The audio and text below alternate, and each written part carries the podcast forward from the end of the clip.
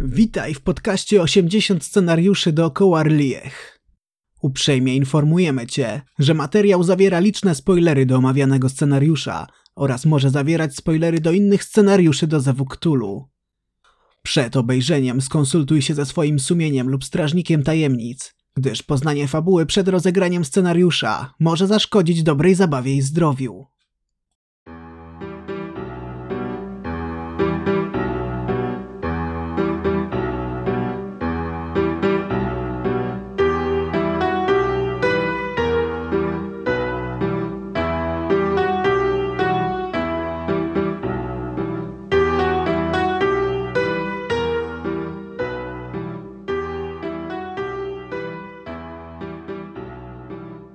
Scenariusz drugi. Tajemnica czarnego sarkofagu. Dzień dobry. Z tej strony Onti, a ze mną jest Bryś. w drugim, już tym faktycznie pełnym odcinku w 80 scenariuszy dookoła Ryliech, z drugim scenariuszem, jakim jest Tajemnica czarnego sarkofagu autorstwa Adama Wieczorka.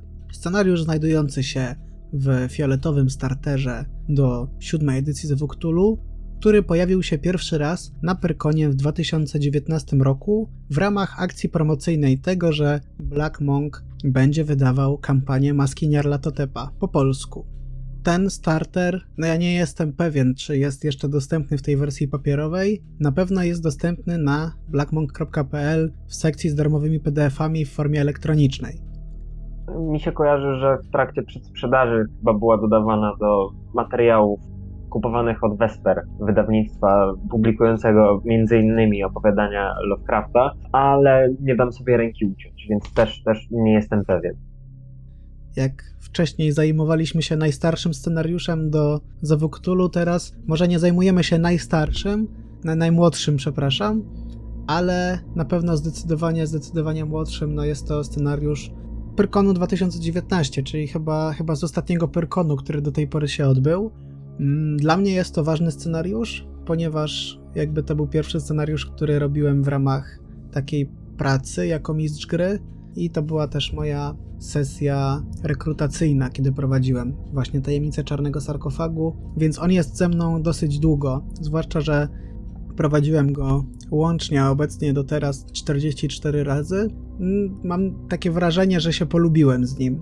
Zaczaiłem o co w nim chodzi i teraz w zasadzie mam taką możliwość, że o mam znajomych, mam starter, mówię słuchajcie, graliście kiedyś w RPG? Nie, no to patrzcie, macie tutaj kartę postaci, raz, dwa, trzy, cztery, tam do sześciu kart postaci, no i gramy.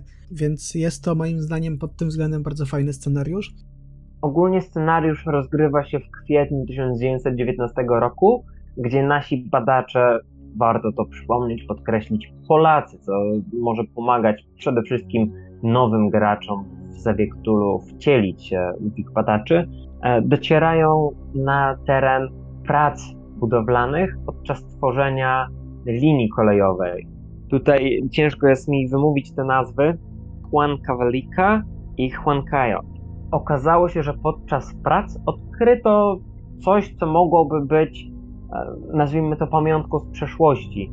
Jakimś grobowcem pozostałym po cywilizacji, jak mamy okazję się dowiedzieć w toku przygody Inku. E, Oczywiście można się tutaj domyśleć, że otwarcie takiego grobowca może mieć niespodziewane konsekwencje, ale o tym będziemy opowiadać w trakcie.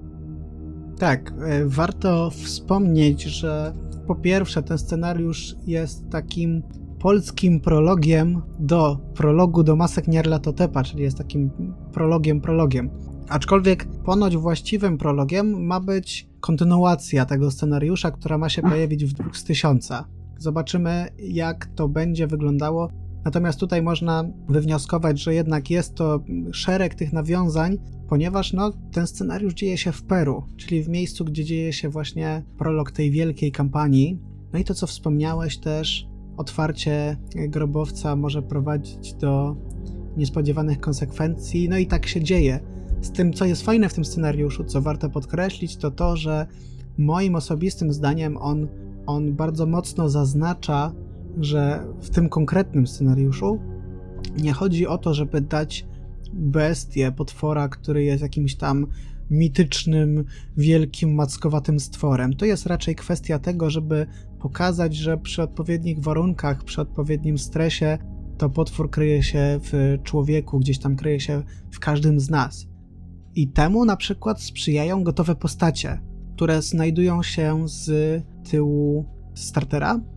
Mamy tam cztery postacie, które powinny się pojawić, czyli mamy e, profesora Jastrzębskiego, mamy doktoranta Kazimierza, córkę profesora Gertrudę, Stanisława Wolpę, który jest ochroniarzem całej tej ekspedycji, oraz jako dwie dodatkowe postacie inżyniera Jana Kryna oraz hrabinę Potocką.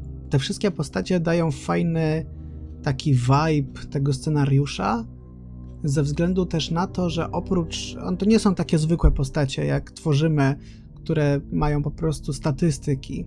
One są bardzo specyficzne, ponieważ autor postanowił postawić na sekrety. Każda z tych postaci ma swój własny sekret, o których też będziemy opowiadać w miarę omawiania scenariusza, bo w konkretnych elementach warto jest poruszyć te czy inne fragmenty. Oczywiście, jakby ta ekipa to nie jest tylko te 4 do 6 osób, tam jest też kilku robotników, tłumacz, kucharz, e, ochroniarze oraz myśliwy, więc składają się taką dużą ekipę i to wszystko jest opisane.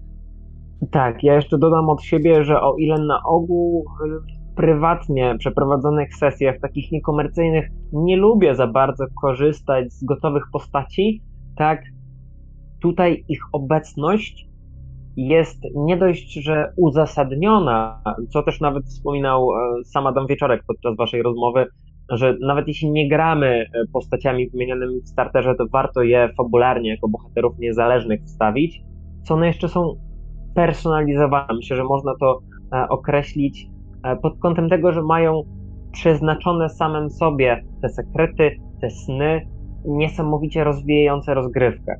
I myślę, że przede wszystkim właśnie dla nowych mm, badaczy takie rozwiązanie jest świetne, bo pomaga przeprowadzać nam postać przez rozgrywkę.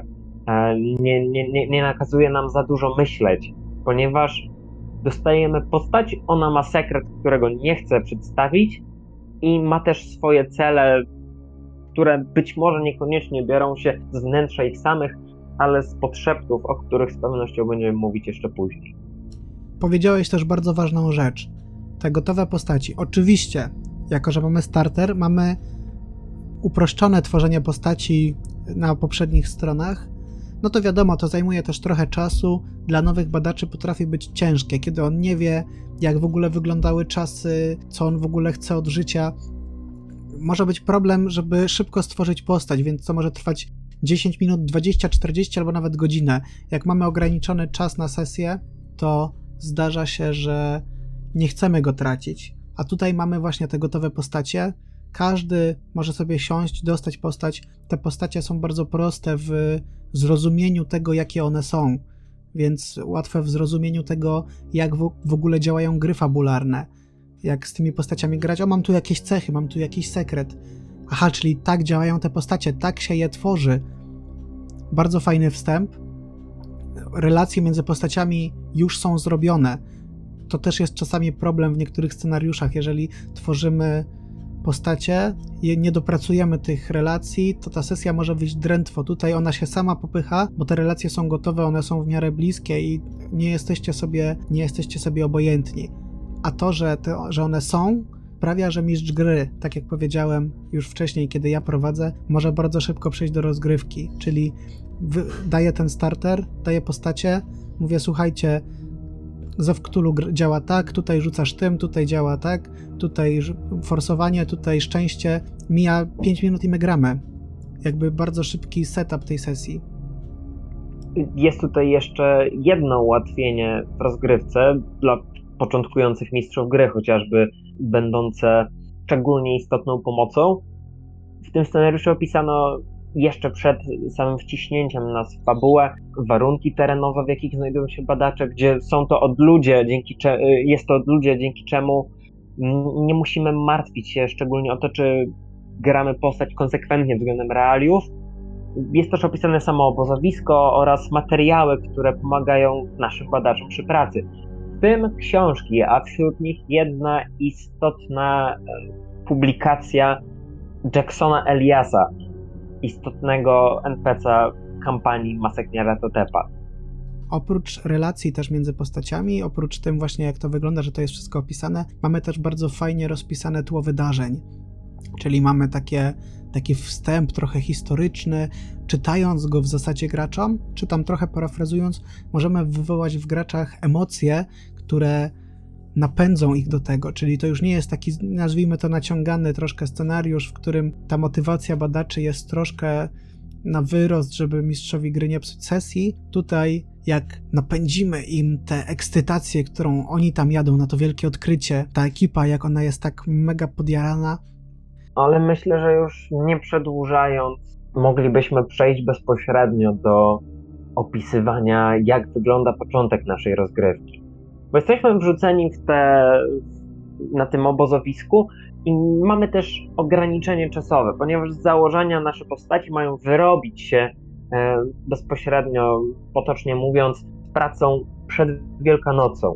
Mają więc blisko tydzień na załatwienie swoich spraw, dlatego też często, aby przyspieszyć, zwiększyć dynamizm naszej rozgrywki, możemy przejść od razu do dnia, w którym otwieramy wrota owego grobowca. Kiedy już zbadaliśmy je, ba, mamy okazję dowiedzieć się, że ktoś chyba celowo zasypał wejście do całej krypty i zajrzeć do wnętrza.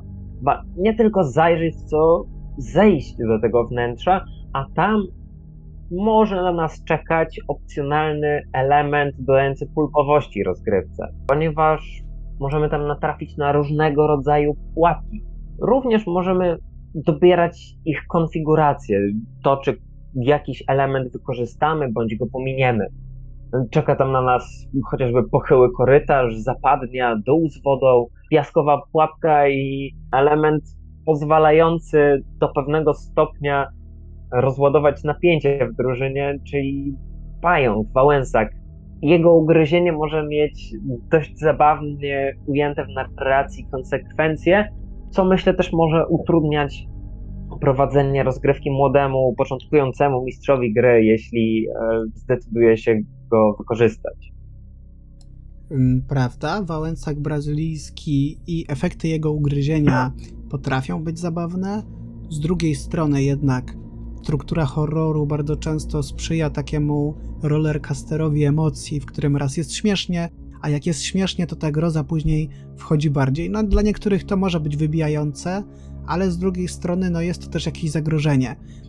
Kiedyś na mojej sesji ktoś otrzymał pra prawie krytyczne obrażenia właśnie po ugryzieniu takiego pająka. No było to zabawne, ale z drugiej strony ta osoba też później bała się wchodzić dalej, też ze względu na to, że jej punkty życia były bardzo niskie. Ale też wróćmy troszkę wcześniej, bo od razu wszedłeś do tej jamy i od razu zszedłeś tunelem na dół. A wiadomo, że ten tunel zaczyna się dopiero po przejściu przez pierwszą komnatę. Jaskinie, pomieszczenie a w tym pomieszczeniu mamy kilka takich elementów, z którymi bardzo fajnie się pracuje, czyli kiedy ta płyta już zostanie odciągnięta, tam mamy po pierwsze dzbany, dzbany, które są tam zalepione jakimś tam woskiem, a w środku znajduje się, znajdują się złote bransolety w dużej ilości. Z tym elementem można fajnie zagrać, ponieważ gracze bardzo często nie wiedzą, co tam jest, czy są jakieś ludzkie zwłoki, coś takiego, i ja bardzo często grałem w ten sposób, że y, badacze, ba bojąc się, próbowali z tym wszystkim delikatnie.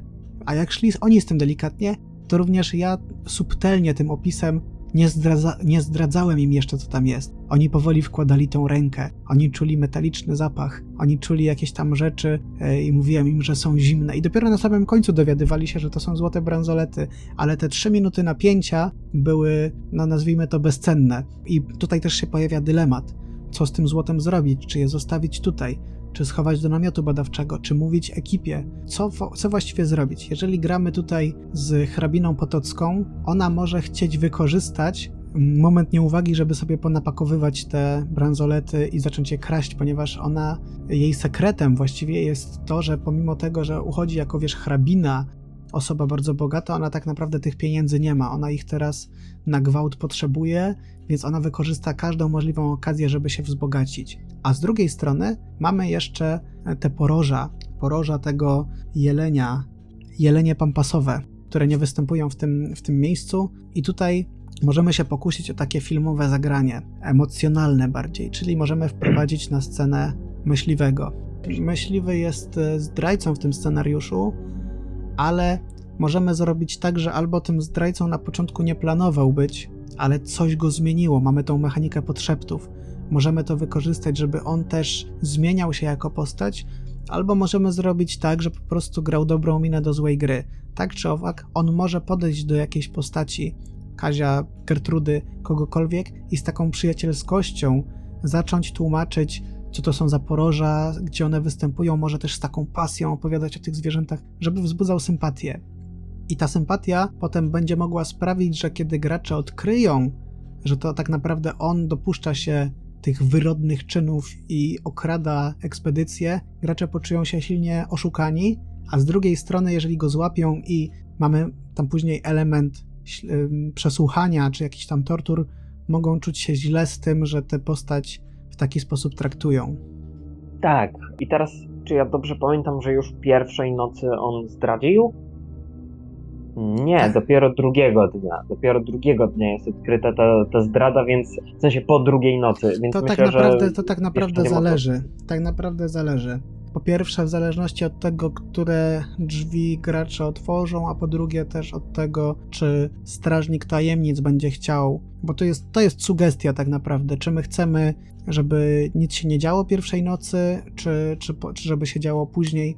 Możemy bardzo szybko wprowadzić motyw z zabójstwem. Jeżeli tylko gracze odkryli złoto, jeżeli tylko posta- postawiono straż, to możemy od razu skorzystać z tego elementu. Właśnie ja chciałem to sprawdzić, bo podobało mi się podczas zapoznawania z tym scenariuszem, jak on stopniowo dodaje nam skali, tak? Bo pierwszej nocy, przynajmniej wedle tych e, zapisków, już jeden z e, strażników ginie. Ma to też wpływ oczywiście na to, co się dzieje pod krypto, ale dzień drugi nas czeka. A to, co się dzieje po kolej... w trakcie bądź po kolejnych nocach, jest, jest również rzeczą zastanawiającą i dodającą tempa, myślę poniekąd, klimatu całej rozgrywce, ale już nie, e, nie wydłużając, myślę, że możemy chyba przejść dalej, co? Następnie, kiedy nazwijmy to dzieją się rzeczy, przechodzimy, przechodzimy właśnie do tego stopniowego budowania grozy. Jeżeli nie skorzystaliśmy pierwszej nocy z podszeptów czy z jakiegoś niepokoju, no to kolejne dni, kolejne noce już zaczynają być niepokojące. Mamy w tym, tym składzie ekipy mamy przynajmniej tam dwóch. Ja zwykle gram na więcej Aymarów, czyli tych Indian, którzy są miejscowymi, znają te miejscowe legendy i są takimi w zasadzie potomkami Inków, którzy de facto zbudowali ten grobowiec.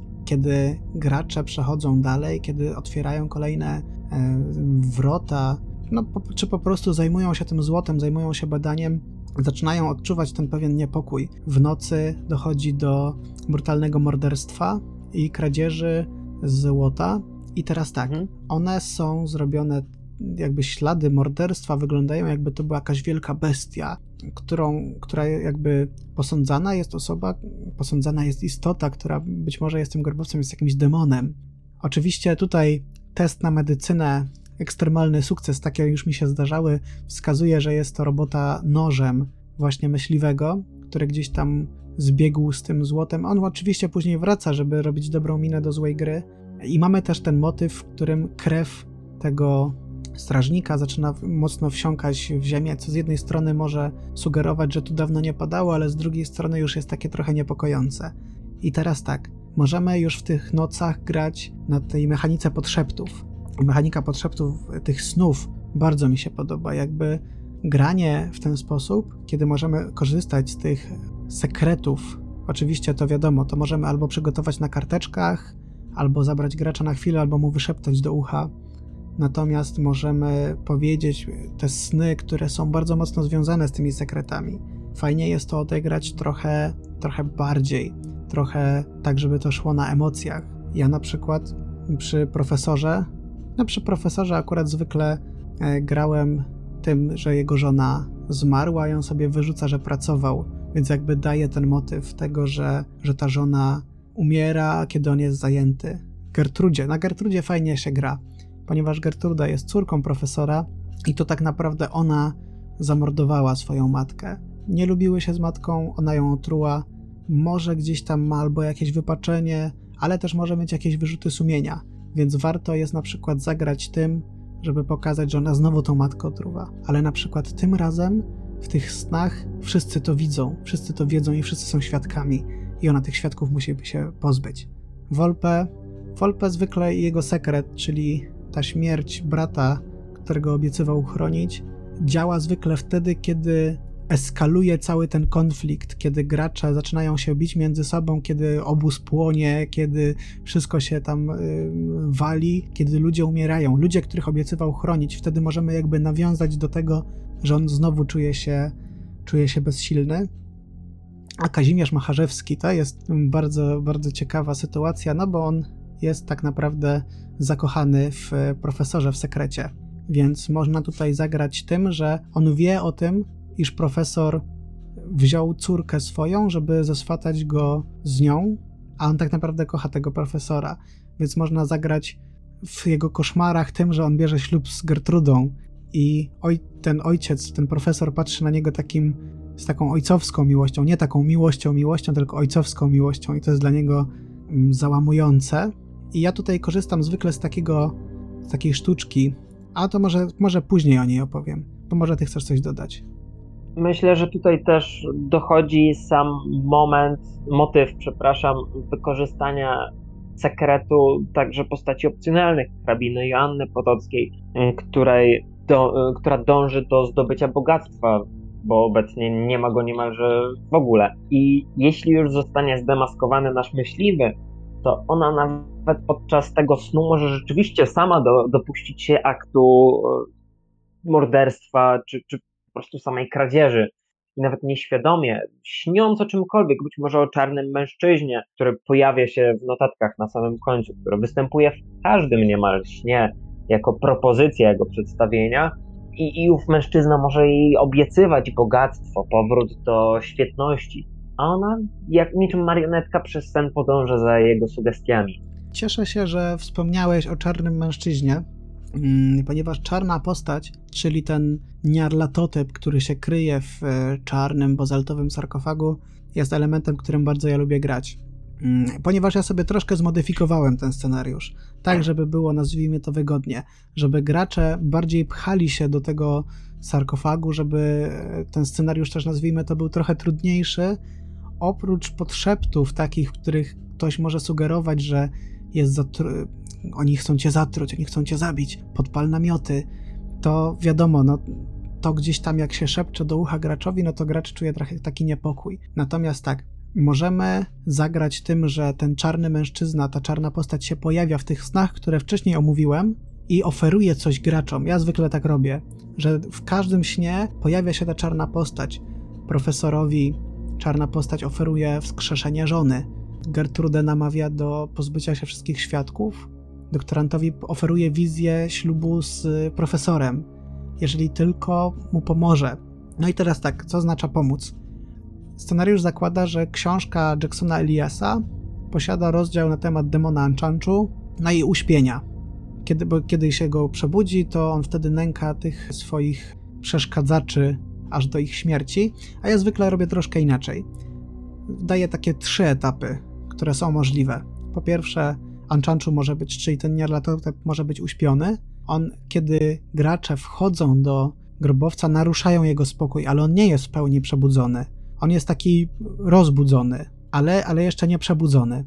I w książce Jacksona Eliasa będzie można znaleźć albo rytuał uśpienia, który się tam faktycznie znajduje, albo taki rytuał przebudzenia, który wymaga przelania krwi, tam wypowiedzenia jakichś tam inkantacji i życzenia, i wówczas to życzenie y, Nyarlathotep może spełnić. Oczywiście często w wypaczonej formie, co sprawia, że on się przebudza i dochodzi do takiego szaleństwa, bo się okazuje czasami, że to nie w takiej formie, w jakiej oni sobie tego życzyli. To jest naprawdę fajny, fajny element. Oni oczywiście mogą go mogą go uśpić, tak jak jest tutaj napisane, tak, że jest ten rytuał, z Aymarami można się dogadać, mm, można tam tańczyć przez te kilka godzin, ale jeżeli w nocy ci ktoś oferuje spełnienie twoich marzeń, to niektórzy gracze bardzo mocno prą do tego, żeby to spełnić, co prowadzi do tego elementu player versus player, że niektórzy próbują w sekrecie gdzieś się tam przekraść na dół, żeby tę krew przelać, żeby spełnić po prostu swoje marzenia, swoje sny, a niektórzy zaczynają ich podejrzewać i dochodzi do,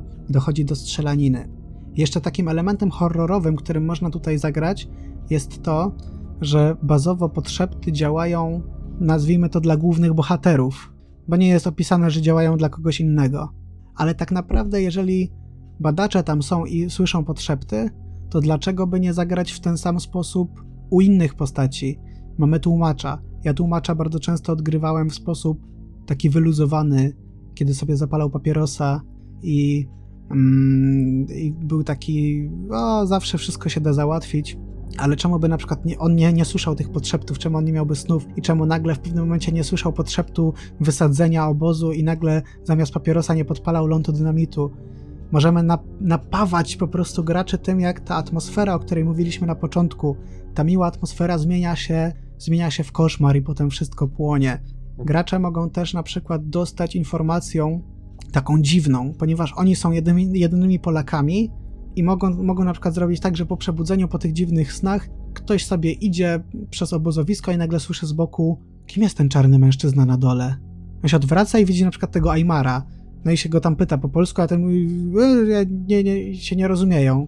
I to niby takie nic, ale z drugiej strony tak bardzo mocno budzi niepokój, jakby czy to było takie przywidzenie, czy był kolejny potrzeb? Co to właściwie było? No ja myślę, że tutaj jest istotne podkreślenie faktu, iż bohaterowie niezależni nie są jakoś mocno zarysowani. Oni na końcu są wspomniani z imion, nazwisk, ewentualnie z wyglądu. Tam bodajże jedna postać ma wypisane garstkę statystyk, ale rzeczywiście należy to do decyzji mistrza gry, strażnika tajemnic, jak on odegra tych bohaterów niezależnych, jak ich wykorzysta. Bo ja na przykład w ten sposób myślałem o myśliwym, że być może on duszy intencjonalnie rzeczywiście jest dobrym człowiekiem, a to właśnie powiedzmy czarny mężczyzna y, kusił go do przejęcia tych bogactw. Być może nigdy sam by się nie dopuścił morderstwa na człowieku. Jak bardzo mogą go zmienić te sny, potrzeby, cokolwiek bądź. Ja też postrzegam pod kątem odgrywania bohaterów niezależnych jako wyjątkowy materiał tych Heimarów, bo myślę, że sama obecność Indian w obozowisku naszym badaczom, u nas kulturowo, dodaje też pewnego mistycyzmu. I wyobrażam sobie scenę, gdzie powiedzmy mamy naszą ulewę, bo pojawia się jako, myślę, dość istotny element przygody. Ulewa być może porywająca połowę ekipy, nie wiadomo czy przeżyją, czy nie. I ci Ajmarowie, którzy być może również zaczną uciekać, być może również zostaną porwani, a może kto wie, właśnie jako ten element ludzki, ale bardziej uduchowiony, siedzących w miejscu, obserwujących oczywiście z pewnym przestrachem, ale też odwagą w sercu te wydarzenia, gotowych w każdym momencie podjąć się od, odgrywaniu rytuału, tak? A więc ja myślę, że na nich też można ciekawie bazować. E, I pytanie, czy z nich zrobić ten element, powiedzmy, odporny na potrzeby, czy oni też by im ulegli? Jak to wówczas wykorzystać? Tak, ale to jakby to jest fajne, że to jest bardzo otwarte. To nie jest tak, że o, jesteście tam we czwórkę, jesteście tam sami i, i, i to jest tyle, tylko jakkolwiek to nie jest opisane, mamy informację, że oni tam są. Czyli jeżeli uznamy, że oni są potrzebni, że fajnie byłoby ich wykorzystać w ten sposób i jak na to będzie, jak to będzie na nich działać, to mamy taką kwestię decyzyjną. Czyli możemy to zrobić. Nagle oni mogą się rzucić, ktoś może podpalić namiot. To może być tak, że widać, że na kogoś działa, na kogoś nie. Ten uśmiechający się kucharz, który przygotowywał ten wspaniały gulasz, kiedy słyszymy, że chcą nas otruć i on dalej się tak uśmiecha, to my już nie jesteśmy pewni, czy on tego nie słyszy. Z perspektywy graczy to już wygląda przerażająco, czy tylko ja to słyszę, czy tylko ja zaczynam szaleć, czy, czy tylko mnie to dotyczy, czy jestem za blisko tego, czy ja w ogóle powinienem się tutaj znajdować. I teraz przechodzimy jakby do tego, że w tym scenariuszu później dalej mamy, niezależnie od tego, jak to się kończy, bo to może się zakończyć bardzo szybko, a może też trwać dłużej, te kilka dni. jakby każdy kolejny dzień jest coraz gorszy. Co, atmosfera się robi y, coraz bardziej ponura, nadchodzi jakieś tam trzęsienie ziemi. Wszystko po prostu sprowadza się do tego, żeby tych graczy jak najbardziej wyniszczyć. Chyba, że gracze przeprowadzą ten rytuał uśpienia. Mamy tutaj rozpisane elementy, które ten, scenari- y, ten rytuał mają za zadanie jakby wzmocnić, natomiast jakby i tak to, czy się uda, najczęściej zależy od rzutu kostką. To może być traktowane trochę jako zarzut, bo teoretycznie, jeżeli gracze się postarali, to czemu, czemu mieliby, mieliby mieć kwestię rzucenia kostką? No może dlatego, że Jackson Elias mimo wszystko opisywał to jako Anchanchu, nie wiedząc, że to jest Nyarlathotep. To można tak interpretować, że on nie był pewien, czy to faktycznie zadziała, bo to są jakieś wierzenia, ale to jest tak naprawdę tylko interpretacja bóstwa Nyarlathotepa w tym konkretnym awatarze. Podsumowując więc, jest to scenariusz pół na pół wykorzystujący swoją prostotę dla początkujących strażników tajemnic i ich badaczy, ale też dający pole do popisu doświadczonym kultystom, ponieważ wykorzystujemy tutaj te wszystkie notatki, które się znajdują, te sugestie przeprowadzonych scen, ale też prowadzimy bohaterów niezależnych jak wolimy, jeśli dajemy możliwość grania własnymi postaciami, niegotowymi, to staramy się jakoś wpleść te gotowe jako bohaterów niezależnych, więc um, można tutaj dwojako włożyć swoją pracę w ten scenariusz i zarówno myślę zrobić z niego coś, co będzie trwało kilka godzin, jak i poprowadzić go na konwencie. Jakby ciężko mi się nie zgodzić po tych wielu razach, które miałem okazję to prowadzić. Przede wszystkim, tak jak już wspominałem, bardzo szybki setup, w którym dajesz karty postaci, lecimy nie trzeba, nie trzeba tutaj tak naprawdę wiele. Warto wspomnieć też o potencjale kampanijnym, no bo jakby potencjał kampanijny. Przede wszystkim jest to wstęp, y, prolog jakby do wprowadzenia polskich badaczy do masek Nierlatotepa i można z niego tak skorzystać. Tak jak czytałem maski Nierlatotepa, po tych wydarzeniach można, te postacie mogą tam znajdować się w tej okolicy, w której znajdują się te y, początek kampanii i można to ciągnąć dalej. No, scenariusz e, w większości dla początkujących też nie wymaga dużego przygotowania, nie wiem, pod względem handoutów. Tych handoutów nie ma praktycznie wcale. Jeżeli byśmy chcieli, możemy spróbować y, przygotować na przykład, y, nie wiem, złotą bransoletę, możemy takiego propa gdzieś znaleźć, metal, metaliczne bransoletę na AliExpress, czy poroże które przyniesiemy też, żeby, nie wiem, gracze mogli sobie wyobrazić, że coś takiego tam jest. No a jeżeli byśmy chcieli już faktycznie poświrować, możemy przygotować sobie ręcznie fragment, fragment właśnie książki Jacksona Eliasa, która by opisywała te, ten rytuał, lub jeżeli trochę zmodyfikujemy scenariusz, te rytuały o, dla Anchanchu.